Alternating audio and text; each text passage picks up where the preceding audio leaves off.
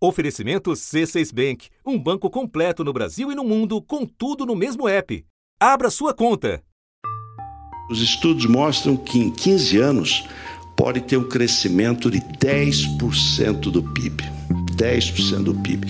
Passa a ter uma alocação de investimento muito mais é, eficiente e com bons resultados para o país. Essa é uma reforma que traz eficiência econômica, faz o PIB crescer, gerar investimento, emprego, renda e a gente poder avançar. A chamada reforma tributária tem como principal promessa simplificar o sistema de cobrança de impostos no Brasil. É um desenho complexo e ainda incompleto.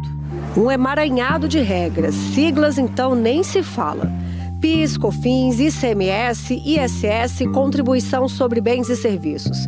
Se sair do papel, a reforma tributária vem como uma grande promessa do governo de unificar a forma como esse dinheiro sai do seu orçamento, embutido naquilo que você compra, paga e vai direto aos cofres públicos. E tem gerado desconfiança no setor econômico que mais emprega no país. A Confederação Nacional do Comércio de Bens, Serviços e Turismo avalia que a reforma tributária é essencial para o desenvolvimento do país, mas que não pode penalizar o setor de serviços. Segundo a Confederação, a proposta em discussão pode aumentar os impostos para o setor em 160%. E também entre governadores e prefeitos que temem a perda de arrecadação nos estados e nas prefeituras. Hoje você tem uma resistência de governadores e prefeitos. Primeiro, eles querem um fundo de compensação mais robusto, chegando ali a 75 bilhões de reais. Por quê? Porque eles temem perder a arrecadação. E depois a transição os estados e municípios, principalmente porque tem essa fusão do ICMS com o ISS, eles querem só é, é, evitar essa transição tão prolongada e só começar em 2033. Em meio a dúvidas e discordâncias sobre esta que é uma prioridade do governo Lula e do Congresso Nacional, o presidente da Câmara adotou medidas para acelerar a votação. De modo geral, a, a tributação no Brasil ela incide proporcionalmente muito mais sobre os mais pobres do que sobre quem ganha mais, porque ela incide fortemente sobre consumo e menos sobre renda e patrimônio. Da redação do G1, eu sou Natuzaneri e o assunto hoje é a reforma tributária. O que está em jogo na proposta em discussão no Congresso, como ela pode afetar a vida de cidadãos e de empresas e quais são as perspectivas de aprovação. Neste episódio, eu converso com Manuel Ventura, repórter do jornal O Globo em Brasília. Terça-feira, 4 de julho. Manuel, o presidente da Câmara, Arthur Lira, decidiu fazer um esforço concentrado, ou seja, votar tudo que tem pela frente para poder abrir uma brecha para tentar aprovar a reforma tributária nesta semana. Por que, que o tema virou uma prioridade, levando em consideração que, desde que eu me conheço por gente, tentam votar uma reforma tributária e ela nunca sai? Pois é, Natuza, já são décadas de discussões de reforma tributária, da, da discussão sobre a necessidade de uma reforma tributária, mas ela é, ganhou tração nas últimas, nos últimos meses por alguns fatores, uma conjunção de fatores que explica esse cenário. Primeiro que o presidente da Câmara, Arthur Lira, ele quer transformar a reforma tributária numa agenda muito dele, já é uma agenda dele, mas ele quer transformar numa bandeira dele do seu segundo mandato à frente da Câmara, como um legado, uma espécie de legado que ele quer. É, ele tá, tomou a frente dessa discussão. O presidente da Casa, deputado Arthur Lira, vai fazer um esforço concentrado com os demais parlamentares para começar a votar os primeiros projetos, depois o novo marco fiscal e assim começar as primeiras negociações da reforma tributária, bem ali no plenário da Casa. O nosso compromisso é de tratar isso com muita firmeza e na primeira semana de julho disponibilizar ele ao plenário da Câmara. Ele está participando diretamente, está negociando com os governadores, negociando com os setores, com o governo, para chegar num consenso a favor da reforma. Isso é um primeiro motivo. O segundo motivo é o empenho do governo diretamente na reforma. O ministro da Fazenda, Fernando Haddad, está diretamente envolvido na, na reforma, assim como a ministra do Planejamento, Simone Tebet. Eu lembro que no governo Jair Bolsonaro essa reforma já tinha começado a andar por conta do Congresso. O Congresso mesmo fez a reforma ser discutida, é, foram várias reuniões, várias audiências públicas durante o governo Bolsonaro, mas o governo Bolsonaro, por conta da posição do ministro, do ex-ministro da Economia Paulo Guedes, é, não, não, não foi a favor e não deixou que a reforma avançasse é, no Congresso no, no ano passado, no, nos últimos anos. Né? Eu tinha uma tributária pronta com o meu antigo secretário da Receita, o Mário Cinto, estava tudo pronto. Nós podíamos entregar. Mas quem dá o ritmo das reformas é a política. É a política, não é a equipe econômica.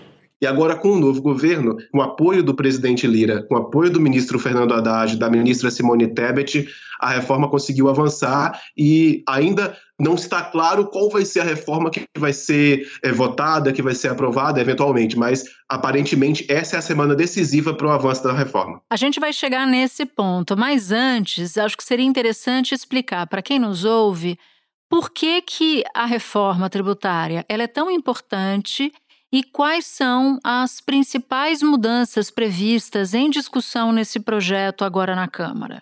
Olha, a reforma é importante porque é, para reduzir a complexidade do sistema tributário brasileiro. O sistema tributário brasileiro é extremamente complexo e a reforma vai ajudar nisso de maneira a possibilitar uma maior atração de investimentos, uma facilitação no pagamento de impostos, que no fim das contas é uma redução dos custos para as empresas, para os empreendedores, para os empresários e no fim das contas para os consumidores.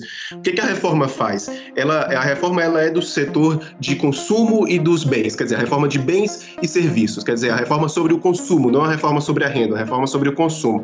Ela vai juntar cinco impostos em um só imposto, que é o imposto sobre valor agregado, é o tal do IVA. Então, a reforma vai juntar cinco impostos. São, é, são três impostos federais: o ICMS, que é o imposto estadual, e o ISS, que é o imposto municipal. É, Para a gente ter uma noção da complexidade do sistema tributário brasileiro, o ICMS são 27, é, cada estado tem o seu ICMS, então são 27 legislações de ICMS, porque cada um dos seus do, dos estados tem a sua própria legislação, e, é, por exemplo, o estado de Minas Gerais, o regulamento do ICMS é, tem em torno de mil páginas.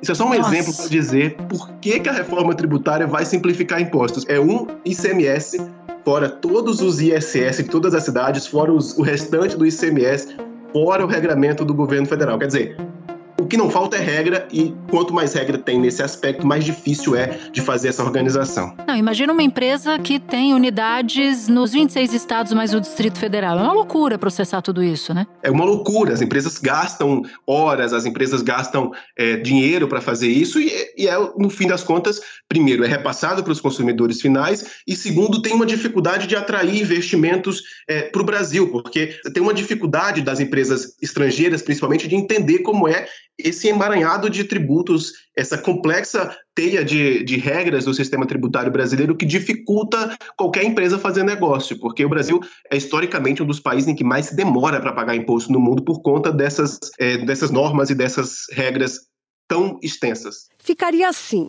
no lugar de três tributos federais, PIS, COFINS e IPI, entra a contribuição sobre bens e serviços de competência federal já no lugar do ICMS, que é estadual, e do ISS municipal, entra o imposto sobre bens e serviços com gestão compartilhada entre estados e municípios.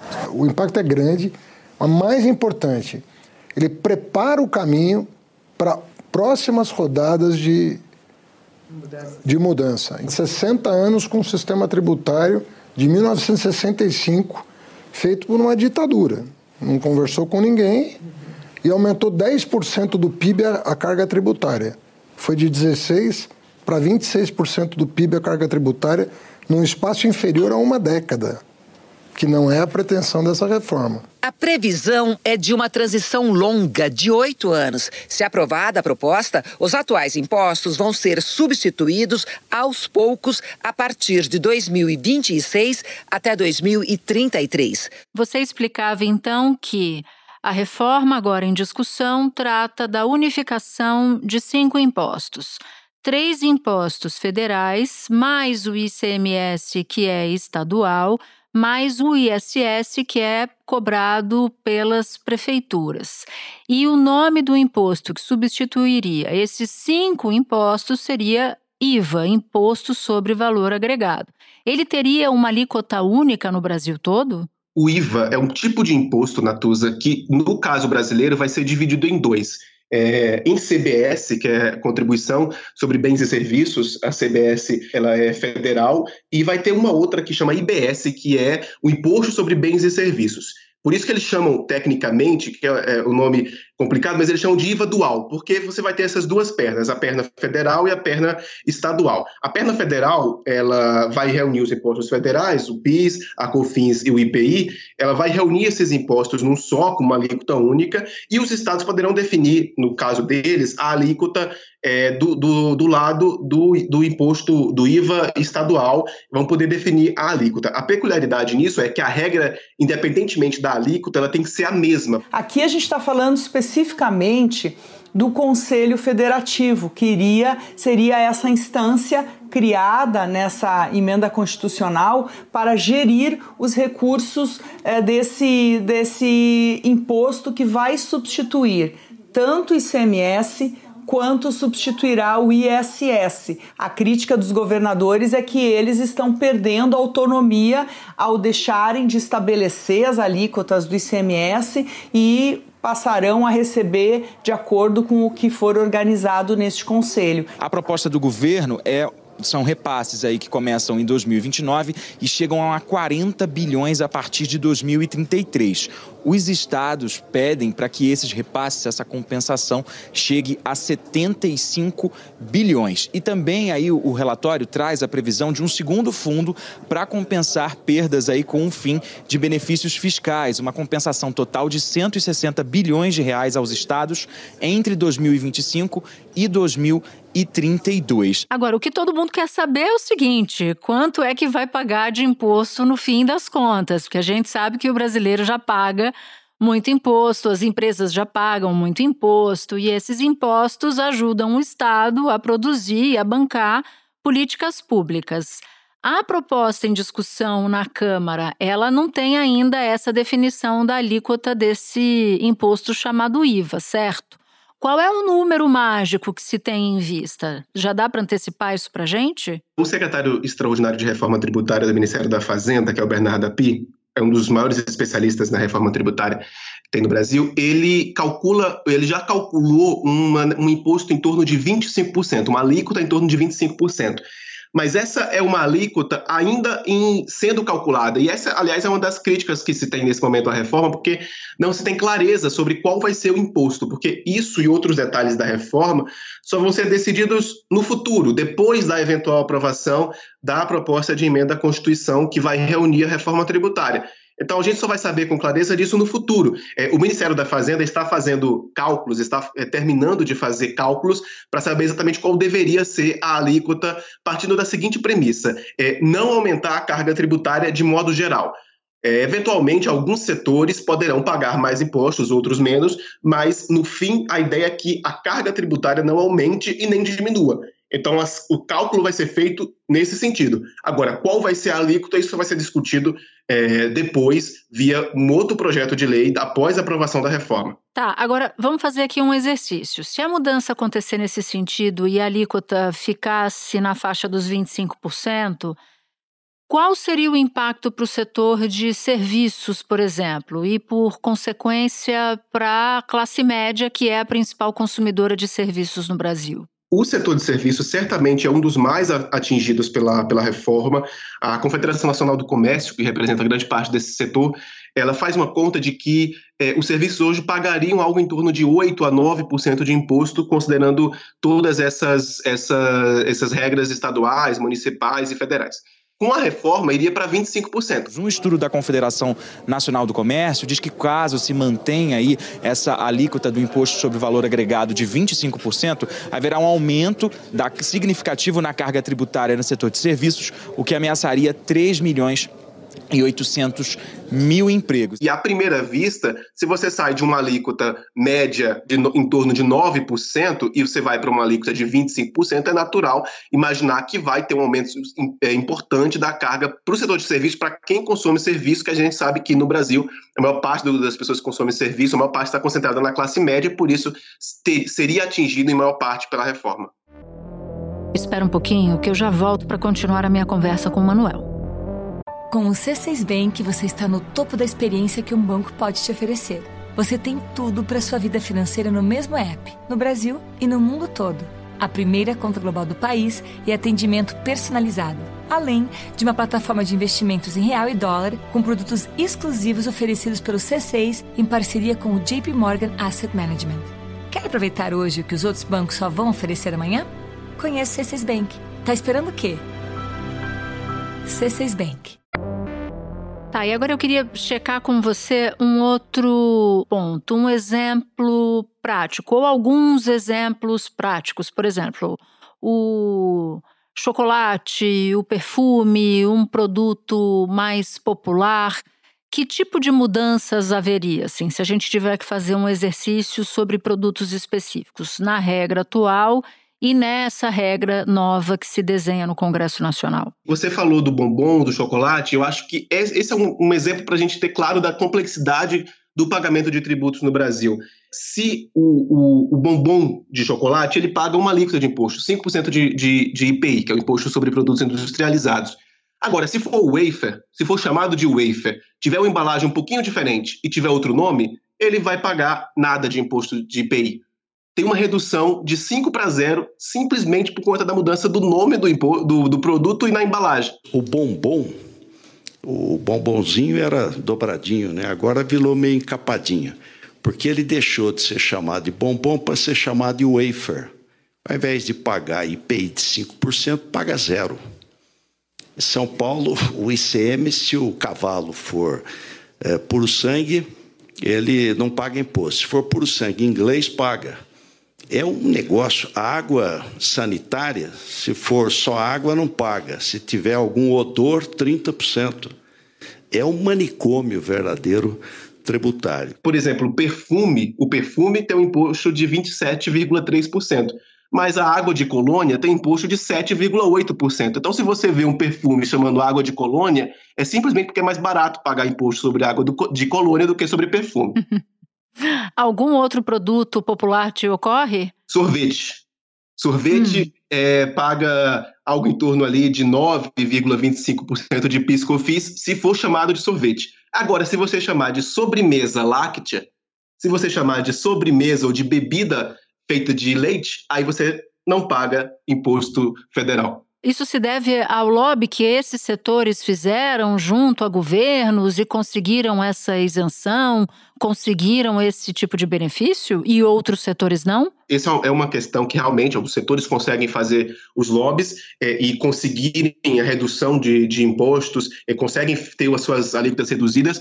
E como existem várias alíquotas para diferentes produtos e diferentes formas de fazer de proteger os produtos nacionais, acaba que o governo criou é, uma tabela, tem uma tabela gigante desses produtos que, no fim das contas, é isso que define o pagamento do imposto. Então, se o, se o governo quer incentivar, por exemplo, falei do perfume, a produção do perfume nacional, ou porque acha que o perfume é um bem supérfluo, então acaba tendo imposto maior. Chocolate também pode ter um, um imposto maior porque se quer se beneficiar alguma determinada situação, quer privilegiar um produto que seja mais saudável, por exemplo, então acaba tendo esse tipo de, é, de tratamento diferenciado. O lobby certamente é fundamental nisso porque é isso que acaba definindo, no fim das contas, a alíquota que vai para os setores, de maneira que isso tudo é discutido em Brasília com o Congresso, com o governo, enfim. Ou seja, tem o peso do lobby de alguns setores, mas também tem o peso de uma política industrial de um determinado governo, certo? Então, se o governo quiser fazer uma política industrial com base na indústria têxtil, poderia reduzir o imposto que se paga sobre determinada categoria têxtil. E aí, com isso, se pratica uma política industrial para incentivar a produção e daí por diante a exportação. Faz sentido? Exatamente. Então, o governo acaba querendo incentivar determinado setor, por exemplo, por uma política de governo e acaba beneficiando ele dessa forma, reduzindo o IPI, que é o Imposto sobre Produtos Industrializados, ou piscofins, enfim, acaba reduzindo esses impostos para facilitar a produção desses, desses produtos, a sua exportação ou o consumo interno. Em alguns momentos, para aquecer a economia, por exemplo, também gerar empregos em alguns setores que o governo julga que precisa. Bom, pelo que você nos conta, o IVA então foi pensado para unificar essas cobranças todas de todos os tipos de bens e de serviços. Mas já tem um monte de exceção sendo prevista, né? Como já existe hoje as exceções e vai existir exceção também nesse futuro modelo de reforma. E a gente sabe que muita coisa ainda pode mudar. A gente não está falando ainda de um texto definitivo.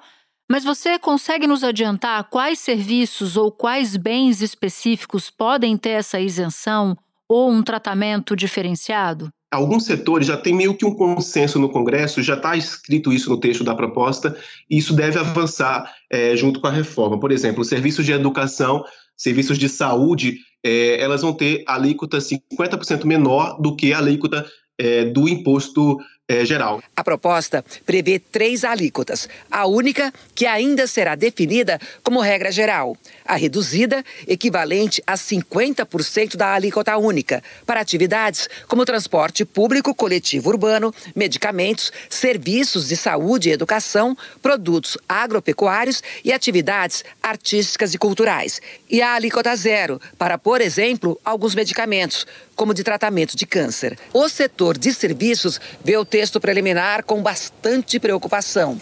Teme que as mudanças possam provocar aumento de tributos para o setor, que emprega quase metade dos trabalhadores com carteira assinada no país. Então, educação, saúde, é, alguns medicamentos, é, transporte público, por exemplo, é, atividades artísticas e culturais é, e alguns produtos agropecuários também e produtos de higiene também teriam uma alíquota de 50%, é, é, equivalente à metade da alíquota normal do, do IVA. Seria essa a regra, e só que isso vai ser discutido ainda em é, lei posterior. Isso ainda vai ser alvo de discussão no Congresso, porque a PEC, que é a proposta de emenda à Constituição da reforma tributária, ela é um texto para mudar a Constituição. Ela tem que ser um texto é, amplo e tem que alguns detalhes não vão estar nesse, nesse texto. Vai ser posteriormente via projeto de lei. E esse é o meu medo, tá? Porque eu já cansei de ver textos gerais sendo aprovados, por exemplo, uma PEC sendo aprovada no Congresso Nacional, e aí quando vi uma lei posterior ou um decreto, aí era um coração de mãe. Aí tinha mais exceção do que regra no fim das contas. Então, esse é o, esse é o grande perigo de você não colocar o máximo possível dentro de uma emenda à Constituição, né? Você vai excepcionalizando e deixando para depois o, o problema. E no fim das contas, você continua tendo um balaio de gatos de impostos e alíquotas diferentes para setores diferentes, né? Exatamente. E é, como o governo não quer reduzir a carga tributária, a conta é simples. Se quanto mais exceções é, houver na reforma, maior vai ser a alíquota geral. Porque quanto mais exceções você coloca, mais gente pagando menos imposto, menos gente vai pagar mais. Agora eu fiquei numa dúvida num ponto, Manuel. Quando você falou de produtos agropecuários que podem ter uma alíquota menor, rapidamente me veio os produtos da alimentação básica dos brasileiros, ou não? É para que tipos de produtos agropecuários? Você tem isso de memória? No texto hoje, tá, fala-se que é, são para produtos extrativistas in natura porque os alimentos da cesta do brasileiro eles devem ter um tratamento diferenciado em relação a isso. A reforma tributária pode aumentar em média 60% os impostos sobre a cesta básica e produtos de higiene no país. Foi o que mostrou um estudo feito pela Associação Brasileira de Supermercados. Esse levantamento da Associação Brasileira de Supermercados, o que ele considera? Ele considera, leva em conta tributos que incidem atualmente sobre produtos como, por exemplo, feijão, carne, ovos, legumes, enfim, dentre outros. O secretário extraordinário da Reforma Tributária, Bernard chegou a questionar né, esse levantamento. Eles só olharam a tributação da margem dos produtos da cesta básica. Esqueceram de colocar no cálculo deles a redução de custo que os supermercados vão ter em função da cesta básica, pela recuperação de créditos que hoje eles não recuperam. Quando a gente fala em produtos agropecuários, é mais para a produção agrícola, mais para o agronegócio do que para a mesa do brasileiro em si. A mesa do brasileiro vai ter outro tratamento que é via uma coisa que eles estão chamando de cashback. O que, que isso significa? A ideia do cashback, Natuza, é permitir que, principalmente as famílias de baixa renda, inscritas no Bolsa Família e nos programas sociais do governo, recebam uma parte do imposto que foi pago nesses produtos se eles detectarem que o imposto ficou uma alíquota alta para essas famílias, elas podem receber esses produtos, esse imposto de volta no Bolsa Família mesmo. Hoje a gente sabe que o valor base do Bolsa Família é 600 reais por família. Eventualmente pode receber mais que isso, é, e isso vai ser decidido depois, por conta desses, dessa cobrança de imposto. É uma forma de você devolver o imposto para a sociedade, por isso o nome, é, para quem mais precisa, de forma que, sem criar exceções na regra, você focaliza a política pública, como os técnicos falam. E agora, Manuel, falando de alíquotas diferenciadas, quer dizer, a gente continua nesse, nesse tópico. Você pode nos contar o que já se sabe sobre a proposta de imposto seletivo para produtos que fazem mal à saúde ou ao meio ambiente? Porque tem uma discussão interessante em torno disso, né? A gente pode encaixar nisso alguns exemplos que são é, claros, que já estão sendo discutidos no Congresso, que é, por exemplo, o imposto sobre cigarro, é, também imposto sobre bebidas, talvez bebida alcoólica, talvez refrigerante, bebidas com muito açúcar, talvez entre nesse, nessa conta, e produtos prejudiciais ao meio ambiente. É, a questão vai ser definir o que é esse produto é, prejudicial ao meio ambiente. Por exemplo, se colocaria um, um, produto que consome diesel, óleo diesel, por exemplo, consome um alto teor de gasolina, por exemplo, essa é uma discussão ainda que vai ser feita para dizer exatamente quais produtos seriam é, sobretaxados, por assim dizer. Né? Como é que está o clima para essas votações? Qual é a expectativa? A gente deve ter um primeiro turno ainda esta semana?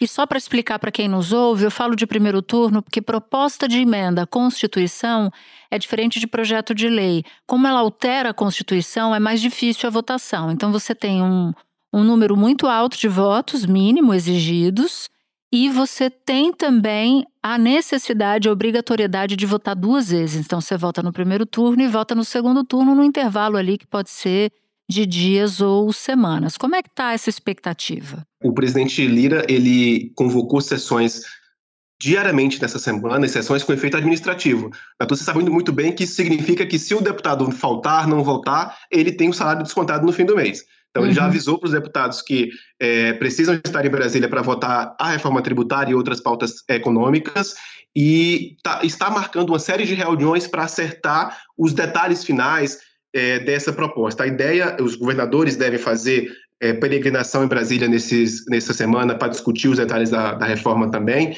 E tudo isso vai ser discutido. E a ideia do presidente Lira é votar o primeiro turno até sexta-feira. Essa é a ideia dele. Até comissões parlamentares de inquérito foram canceladas, as CPIs foram canceladas essa semana, para dar tempo de discutir tudo e votar até sexta-feira.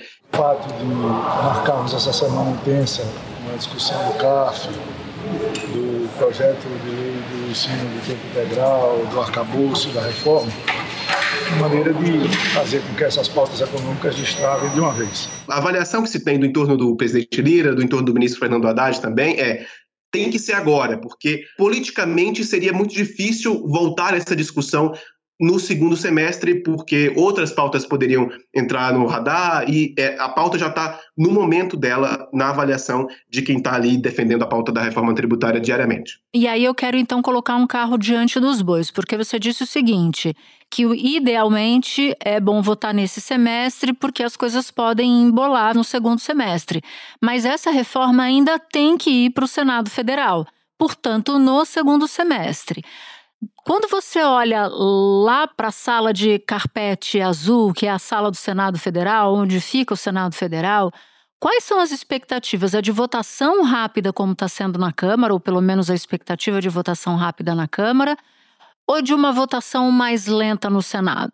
A expectativa é de uma votação mais lenta no Senado e certamente com alterações. A gente viu na discussão do arcabouço fiscal que o Senado fez alterações, o Senado não abriu mão de fazer mudanças, é, e a expectativa no Senado é que isso também não seja que isso também não seja o Senado não sirva apenas para chancelar uma proposta da Câmara. E só para deixar claro, se uma proposta, uma PEC é aprovada na Câmara e é aprovada pelo Senado sem nenhuma alteração, Aí ela já está pronta, já vira regra, já vira lei. Agora, se ela sai da Câmara, vai para o Senado, o Senado altera, ela tem que votar na Câmara, ela tem que voltar para a Câmara ratificar aquela mudança. E aí só assim a coisa termina. Então a gente está só no começo. Se a Câmara mudar, o Senado tem que analisar de novo, viu? Não é, é, é um ping-pong. A PEC é um ping-pong, não termina enquanto não houver consenso. Eu espero que nesse caso o céu não seja o limite, Manuel. Eu te agradeço muito pela participação.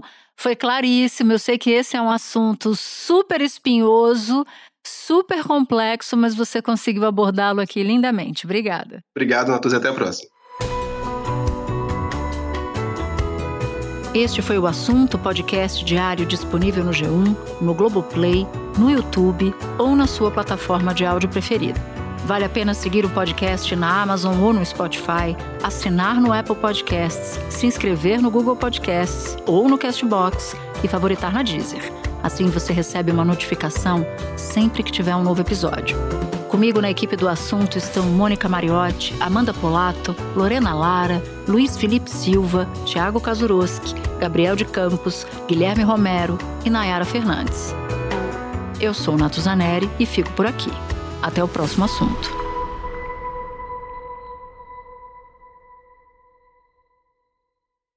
Você no topo da experiência financeira que um banco pode oferecer. Escolha um banco completo no Brasil e em qualquer lugar do mundo. Abra sua conta no C6 Bank.